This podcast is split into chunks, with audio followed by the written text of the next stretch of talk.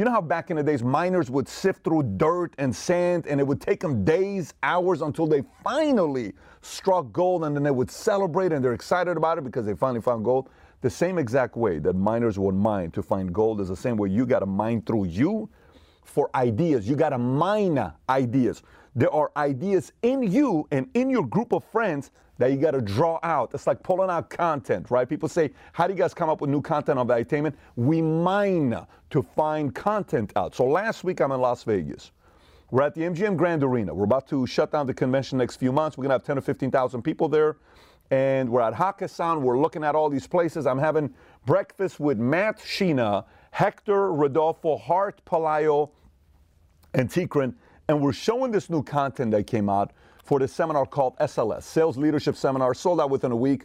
It's going to be held in Breakers in South Florida. And I'm going through every way that I've built a sales team, how to build a great sales team, and how to drive a great sales. And there's 10 elements to it.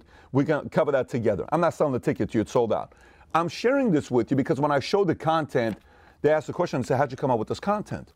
And I said, We have a system for how do we, we come up with content. How do you do it? I said, Well, we'll sit there in a boardroom, okay, and we'll need markers, we need a board, and we need a couple people that know the history, know the content, and we'll start asking questions. And next thing you know, boom, boom, boom, boom, boom, boom, boom, boom, we start putting stuff up. What do we do first? What do we do then? What do we do this? I said, I don't get it. Can you tell me more? I said, great. Okay, so let's let's do a quick exercise here. I said, can you guys tell me what Sheena's strength is? So he says something. You know, Hector says something. Rodolfo says something. You know, Palayo says something. Hart says something. I said, okay, Sheena, I think your strength is dot, dot, dot. I said, the part about your strength that I believe you have is you're the best at studying and processing, getting feedback from somebody. Your speed to execution, it's so incredible. I've never met anybody that's as fast as you in executing. Speed from getting the idea, buying into it, logically convinced. You're not emotionally convinced. You have to be logically convinced. You move like this. I've never seen anyone that moves that quickly. Then it's okay, what's my strength? So I went through Hector's strength. Then we went through Rodolfo's strength. We went through everybody's strength, right? So, uh, strength, what is it? You're a great teacher. You know, you're very good at delivering this. Okay, Rodolfo, what's yours? You're great. And finally, we get to Matt Sapalo. Matt over here was the CDO of the company, and uh, Sheena being the uh, chairman of the board of the field advisory board. So I said, Matt Sapalo, what's his biggest strength? So they're all saying their own comments. I think it's this. I think it's that. I think it's this. And I said, I'm going to say two strengths that he has. One of them he can teach. The other one you cannot teach. And you're going to see how this twist of events of my story leading to this that has Nothing to do with mining content, but everything to do with mining for ideas, right? I said one of Matt's biggest strengths is the following. Number one, uh, his attitude is infectious. You know when you're like looking for signs of success? Oh my gosh, it's let me see how this guy does it. Oh, it's got to be such a technical thing. Half the battle is having a great attitude because a great attitude attracts other good people in your life that give you ideas and you know strategies that work for you, right? I said, this guy's got a ridiculous uh, attitude. I said, you know, Matt, you know what I'd like you to do? He says, what's that? I'd love you to go and write down 20 to 30 points on why you got such a great attitude. And he's like, uh, so that's it. Sheena, you got to pull it out of him. And then others got to pull it out of him. You got to be thinking about it. Then you got to transfer it to people because a great teacher is what? Somebody that knows how to transfer knowledge to him. Somebody who knows how to transfer knowledge to you. Somebody who knows how to transfer knowledge to Billy the ability to transfer knowledge and strategies is what makes somebody a good teacher. Yes, storytelling is effective. Yes, getting you to see it in a different way to say, oh, this kind of made sense. No one ever explained this to me before. We just talked about this in a video a couple weeks ago. But then I said, there's a second key to him. And I said, here's what it is. They said, what's that? And by the way, most of the guys at the table have it. Not all of them, but a couple of the guys at the table have it. She has Vargas. Most of the guys at this table have it, right? And uh, he says, what is it? I said, you have to realize, um, you know how you see some people in your life where you're like, how does this guy go on four hours of sleep, wakes up and goes back and is like, how do you stay so excited and you're fired up throughout the day? How do you have all this energy?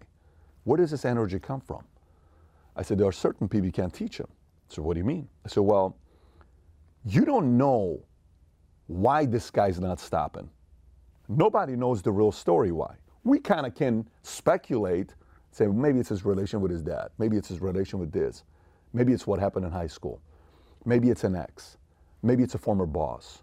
Maybe it's a former uh, business partner, running mate, former company. What, you can combine all those things together.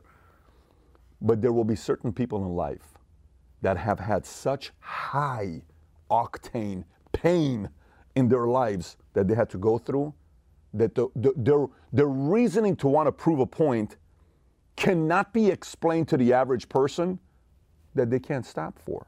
They, they just can't stop. They're going to continue to go until this thing becomes a reality. So, what's your point? Here's my point to you. Yesterday, went on a call. A girl named Jasmine asked me a question. Great at what she does. She asked me a question. She says, Pat, you know, how, how do you know at what point, you know, for people to not slow down on their vision and continue? How do you know when somebody gets at a level to not get comfortable and all this other stuff? I said, look, almost everybody can get to a certain level 50K, 100K, quarter million, a million, whatever the number is. I said, the people that never stop, you don't have to tell them to never stop. Like, they don't read a book on how to never stop. They don't read a book on how to continue going. They don't read a book. Story came out yesterday about Julius Randle, and ESPN was telling the story that Julius Randle, when he was playing with Kobe, Kobe told him, hey, one rule of thumb when you go on the road, he says, what's that? Before you go to bed, always go to the gym and take a few shots before you go to bed. Julius Randle's like, really? He says, yeah, that's one of the things I've always done. Kobe says this. So the girl's telling the story. I'm like, where's she going with this? She says, so Julius Randle's going to play at the Knicks. At, not at the Knicks. He's playing at the, I don't know where he's playing. He's playing at one of these places. I think it is New York. He goes to play for the Knicks. Prior to going to the game, he calls the guys and says, I need to shoot some shots tonight. They said, listen, everywhere's closed. They find a high school. They open a high school up so Julius Randle can make some shots. Julius Randle goes there. The coach of the high school team is waiting for him. It's like midnight. Julius Randle walks in and to start taking a shot, the coach says, Hey, man, it's really great to see you here. We rarely have to open up the gym to take shots like this. The last guy, matter of fact, that did this, see this? The last guy that did this was a guy named Kobe Bryant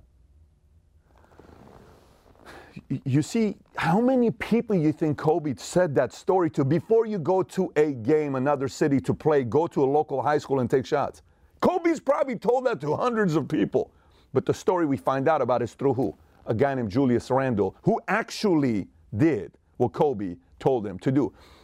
The few people that are still watching this, where you want to do something really big in your life, and we're trying to pull out all this, mining all this content, mining all this other stuff. There's one thing we can't mine. We can't mine the few crazy, absolutely insane, obsessed people that are not going to slow down. We will never fully know your reason until maybe your biography is written or you write your memoir and you open up and tell us what the real driver is. Because some of the reasons we're not going to tell the world about it. You know exactly what I'm talking about. But those few of you that are still watching this, I don't need to tell you anything because you're not going to stop anyways. You know who you are. You're going to continue. 90% of people are still not watching this video because they're like, what the hell does this have to do with mining for content? But the small percentage of people that are watching this right now, hey, um, just want you to know your future looks bright. You're going to experience some crazy moments, but you don't know how to stop, which means eventually we're going to find out about you and read about you. And I can't wait to read your story one day. That's to the few. By the way, it's not even one percenters. It's even smaller than 1%. It's a very, very small community of people. If you watch Tiger's documentary, you'll see like where the drivers came from this guy to go out there and become who he is, and he couldn't stop. I was telling, talking to the guys. We're sitting, I'm like, you know what number scares the hell out of Tiger? Like all this mess he's going through right now with, you know, the accident, speeding, the crash he just recently had, all this other stuff. Everywhere he goes, he sees one number. He can't get one number out of his head. You know what that number is? 19, 19, 19, 19. He probably doesn't like guys with the jersey 19. He probably would never live in a building where the address is 19. He would have a hard time being anywhere with the number 19. You know what number 19 is? That's the number to be Jack Nicklaus. And it drives him insane to see that that may never happen with him. As much as he went so quickly, winning 10, 12 Masters, everybody thought he was going to crush the number of 18. He may be at a point right now He's like, I don't know if I can ever break this. It's very hard for guys like that that want to break records and go through it. It takes a lot of faith to kind of overcome that phase because he's got that obsessive personality. It's the reason why Guy changed the game. Nobody in the history of uh, golf ever changed the game like Tiger did. Tiger did. So again, to the crazies that are watching till the end, um, life's going to be weird for you. You're going to experience some pain, but eventually, if you stick it out and do something big, we're all going to read about it. Just want you to know about this. We're all going to read about it, whether it's in business whether it's in sales, whether you're going to be somebody that your family's going to have the picture on the wall because you're the family that changed the entire legacy, whether we're going to find out about what you did in a company that took you to the next level because you wouldn't stop until you figured out exactly the solution, how to fix that one problem that the company's had for the last decade, and your obsessive personality finally figured it out.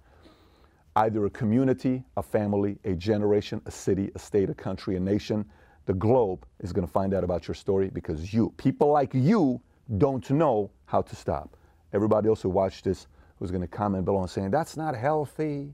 That's exactly why people have so many issues because of what you're encouraging people to do. I'm not encouraging people to do nothing. I'm just letting you know there's a very small group of people in the world that the world does not understand who don't know how to stop. Whatever you tell them, whatever you give them, they don't know how to stop. They're going to get what they want or they're going to, you know, this line goes, die trying. They're going to give their best to figure out exactly what they want in life. And it's going to be an interesting journey. If you're one, you're going to enjoy it.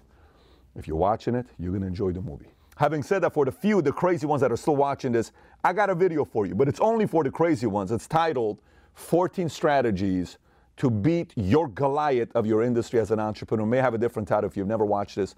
Click here to watch that video. And with that being said, have a great week, everybody. Take care. Bye bye.